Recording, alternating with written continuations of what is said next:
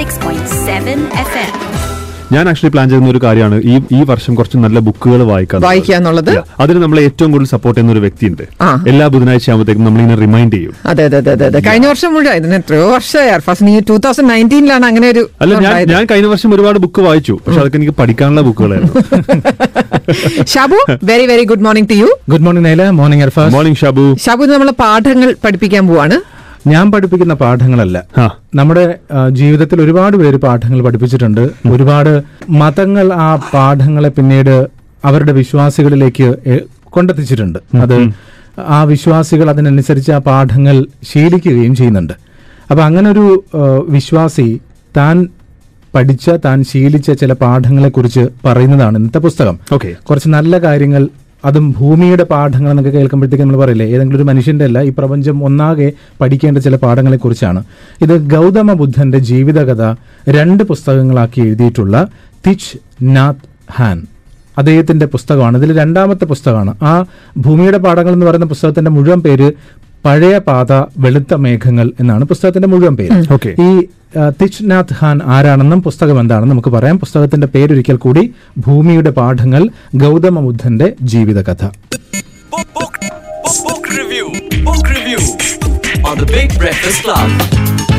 ഇദ്ദേഹം വിയറ്റ്നാമിലാണ് ജനിച്ചത് ആയിരത്തി തൊള്ളായിരത്തി ഇരുപത്തിയാറിൽ. സന്യാസിയാണ് അധ്യാപകനാണ് ഗ്രന്ഥകർത്താവാണ് കവിയാണ് സമാധാന പ്രവർത്തകനാണ്.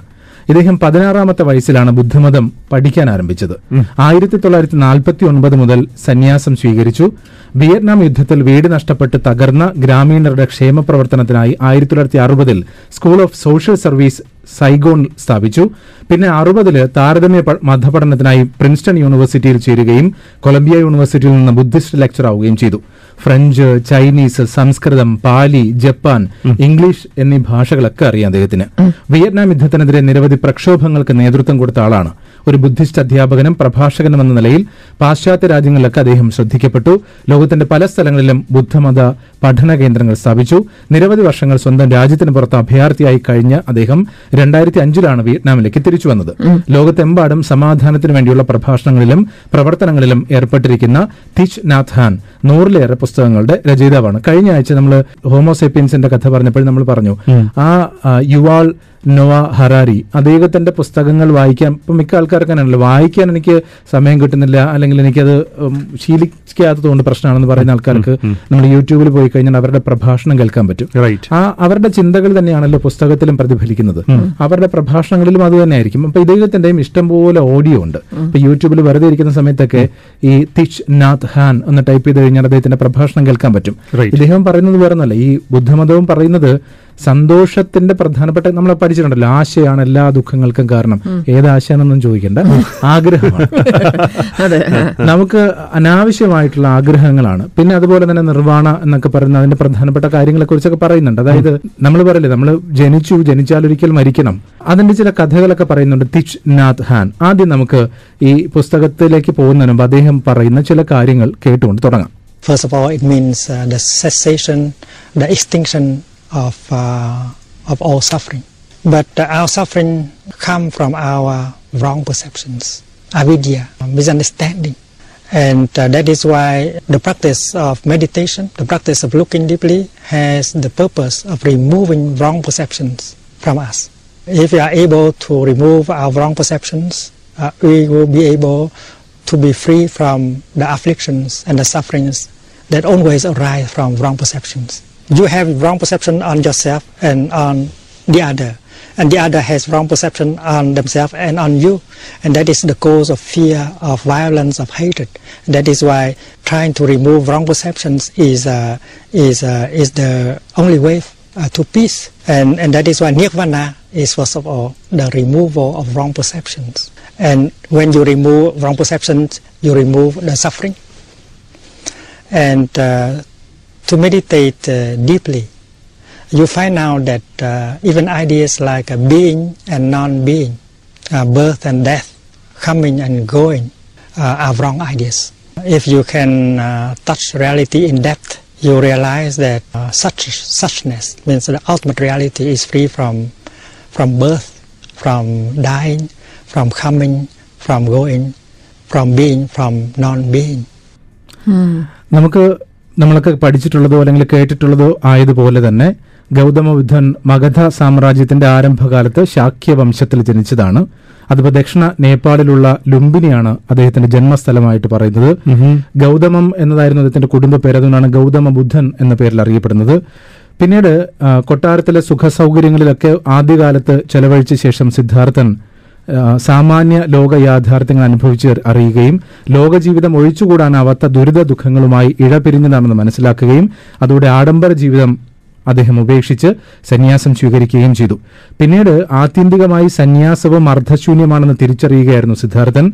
അമിതമായ സുഖലോലുപതയും അമിതമായ ആത്മപരിത്യാഗവും ഒരുപോലെ കൈവടിഞ്ഞുകൊണ്ട് അദ്ദേഹം മധ്യപാത ജീവിതചര്യയാക്കി.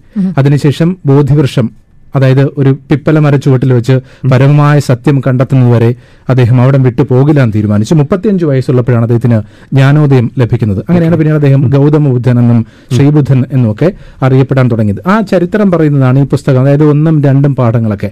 പക്ഷെ അതിനകത്തൊക്കെ കുറെ കാര്യങ്ങളുണ്ട്. ഓരോ അധ്യായത്തിൽ ഓരോ ആശയങ്ങൾ നമ്മളോട് പറയുന്നുണ്ട്. അതിൽ ചില കാര്യങ്ങൾ എന്ന് പറഞ്ഞാൽ വിഹാരത്തിലേക്ക് മടങ്ങിപ്പോകുമ്പോൾ സംഭൂജനായ സരിപുത്രനും സ്വാസ്ഥയും രാഹുലിനെ അവരോടൊപ്പം നടക്കാൻ ക്ഷണിച്ചു. വിഹാരത്തിൽ വെച്ച് സ്വാസ്തി തന്റെ പകുതി ഭക്ഷണം രാഹുലിനുമായി പങ്കിട്ടു. ഭക്ഷണം അവസാനിച്ച നേരം സരിപുത്രൻ രാഹുലിനോട് ബുദ്ധൻ അവനെ കാണാൻ ആഗ്രഹിക്കുന്നുണ്ടെന്ന് അറിയിച്ചു. കൂടെ ചെല്ലുവാൻ സ്വാസ്തിക്ക് അനുവാദമുണ്ടായിരുന്നു. ചില പ്രത്യേക പാഠങ്ങൾ സ്വീകരിക്കാൻ രാഹുലൻ പക്വമായിട്ടുണ്ടെന്ന് ബുദ്ധൻ മനസ്സിലായി. ബുദ്ധൻ പറഞ്ഞ കാര്യം ഇതാണ്. രാഹുല മനുഷ്യൻ നവസുഗന്ധിയായ പുഷ്പങ്ങളോ സുഗന്ധദ്രവ്യങ്ങളോ ശുദ്ധമായ പാലോ ഭൂമിയിൽ നിരത്തിയെന്ന് വയ്ക്കുക. ശ്രദ്ധിച്ച് കേൾക്കേണ്ട ചില കാര്യങ്ങളാണ്. അല്ലെങ്കിൽ ദുർഗന്ധം വമിക്കുന്നതും വൃത്തികെട്ടതുമായ ചോരയും മൂത്രവും മലവും കഭവും തുപ്പലും കൊണ്ട് മണ്ണിനെ അവഗണിച്ചെന്ന് വയ്ക്കുക. ഭൂമി ഇതെല്ലാം യാതൊരുവിധ വെറുപ്പോ മമതയോ ഇല്ലാതെ സ്വീകരിക്കുന്നു. സുഖപ്രദമോ അസുഖമുള്ളതോ ആയ ചിന്തകൾ ഉയർന്നെന്നിരിക്കട്ടെ അവയൊന്നും നിന്നെ ചുറ്റിപ്പിടിക്കാനോ അടിമപ്പെടുത്താനോ അനുവദിക്കരുത്. ഒന്നാമത്തെ പാഠം. രണ്ടാമത്തത് ജലത്തിൽ നിന്ന് പഠിക്കുക. രാഹുല. മനുഷ്യർ മലിന വസ്ത്രങ്ങൾ വെള്ളത്തിൽ അലക്കുന്നത് വെള്ളത്തിന് സങ്കടമോ വെറുപ്പോ ഇല്ല. അഗ്നിയിൽ നിന്ന് പഠിക്കുക. യാതൊരു വിവേചനവുമില്ലാതെ അഗ്നി എല്ലാറ്റിനെയും എരിക്കുന്നു. അവിശുദ്ധമായ സാധനങ്ങൾ എരിക്കാൻ അതിന് ലജ്ജ ഏതുമില്ല. വായുവിൽ നിന്ന് പഠിക്കുക സുഗന്ധമുള്ളതോ കെട്ടതോ ആകട്ടെ വായു എല്ലാ ഗന്ധങ്ങളും വഹിച്ചുകൊണ്ട് പോകുന്നു എന്നുള്ളതാ. ഈ പ്രപഞ്ചത്തിൽ നിന്നാണ് മനുഷ്യ നീയും ചിലത് പഠിക്കേണ്ടതെന്ന് രാഹുലിനോട് പറയുകയാണ്. കൃത്യമല്ലേ? കാരണം ഇതെല്ലാം വഹിച്ചുകൊണ്ട് പോകാൻ വായുവിനും ജലത്തിനും അഗ്നിക്കൊക്കെ ആകുന്നുണ്ടെങ്കിൽ മനുഷ്യ നിങ്ങൾക്ക് എന്തുകൊണ്ടാകുന്നില്ല? അതുകൊണ്ടല്ലേ എല്ലാ തർക്കവും ഉണ്ടാവുന്നത് എന്നെ നോക്കി ഒരാൾ കോക്കറി കാണിച്ചു എന്ന് പറഞ്ഞിട്ടാണല്ലോ നമ്മൾ അയാളുമായിട്ട് വഴക്കൂടുന്നത് ഞാൻ പോകുമ്പോഴത്തെ എന്റെ പുറകെ വന്ന് ഹോൺ അടിച്ചു എന്ന് കരുതിയിട്ടാണല്ലോ ഞാൻ അയാളുമായി മത്സരിക്കാൻ തയ്യാറെടുക്കുന്നത്.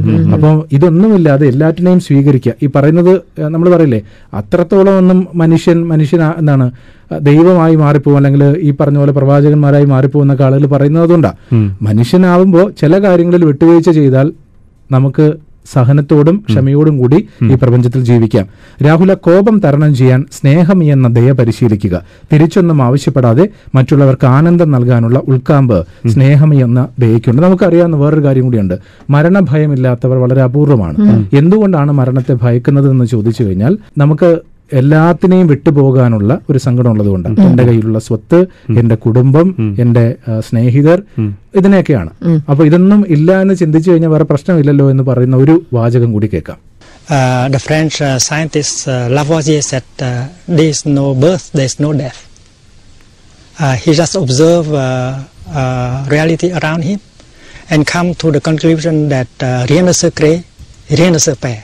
Uh, when you look at uh, a cloud, uh, you think that the cloud as a being. And later on, when the cloud become the rain, you don't see the cloud anymore, and you say the cloud the, is not there, and you de- you describe the cloud as non-being. But uh, if you look deeply, you can see the cloud in the rain. And that is why it's impossible for a cloud to die. A cloud can become uh, rain, or snow, or ice, but a cloud cannot become nothing. And that is why the notion of death cannot be applied to reality. There is uh, a transformation, there is a continuation, but you cannot say that there is death. Because uh, in your mind, to die means from something, you suddenly become nothing. Uh, from someone, you suddenly become no one. And so the notion of death cannot apply to reality, whether to a cloud or to a human being. Uh, the Buddha did not die. The Buddha only continued uh, by his Sangha, by his Dharma, and you can touch the Buddha in the here and the now. And that is why ideas like uh, uh, being born, uh, dying, coming, and going, uh, being and non-being uh, should be removed uh, by the practice of looking deeply. അതായത് ഈ ബുദ്ധമതം പറഞ്ഞിട്ടുള്ളത് നമ്മുടെ മനസ്സിൽ നിന്ന് എല്ലാ ദുഷ്ടതകളെയും മാറ്റിക്കഴിഞ്ഞാൽ തന്നെ നന്മ പ്രചരിപ്പിക്കാൻ നമുക്കാകും നന്മ ശീലിക്കാൻ നമുക്കാകും എന്ന് പറയുകയായിരുന്നു. എങ്ങനെയാണ് മനസ്സിനെ ശുദ്ധീകരിക്കുക? പ്യൂരിഫിക്കേഷൻ ഓഫ് മൈൻഡ് എന്ന് പറയുന്നത് എന്താണ്? നമ്മൾ ഈ പറഞ്ഞ കുറെ കാര്യങ്ങളിലൂടെ അത് പ്രചരിപ്പിക്കാനാണ് ഇദ്ദേഹവും ശ്രമിച്ചിട്ടുള്ളത്.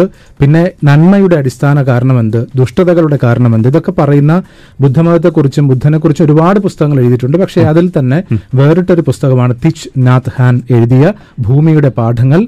ഇത് മലയാളത്തിൽ വിവർത്തനം ചെയ്തിട്ടുണ്ട്. കറണ്ട് ബുക്സ് ആണ് കെ അരവിന്ദാഷൻ വിവർത്തനം ചെയ്തിട്ടുള്ളതാണ് നമ്മളിപ്പോൾ പറഞ്ഞ ഗൗതമ ബുദ്ധന്റെ ജീവിതകഥ. Book, book, book, book review. Book review. On the Big Breakfast Club.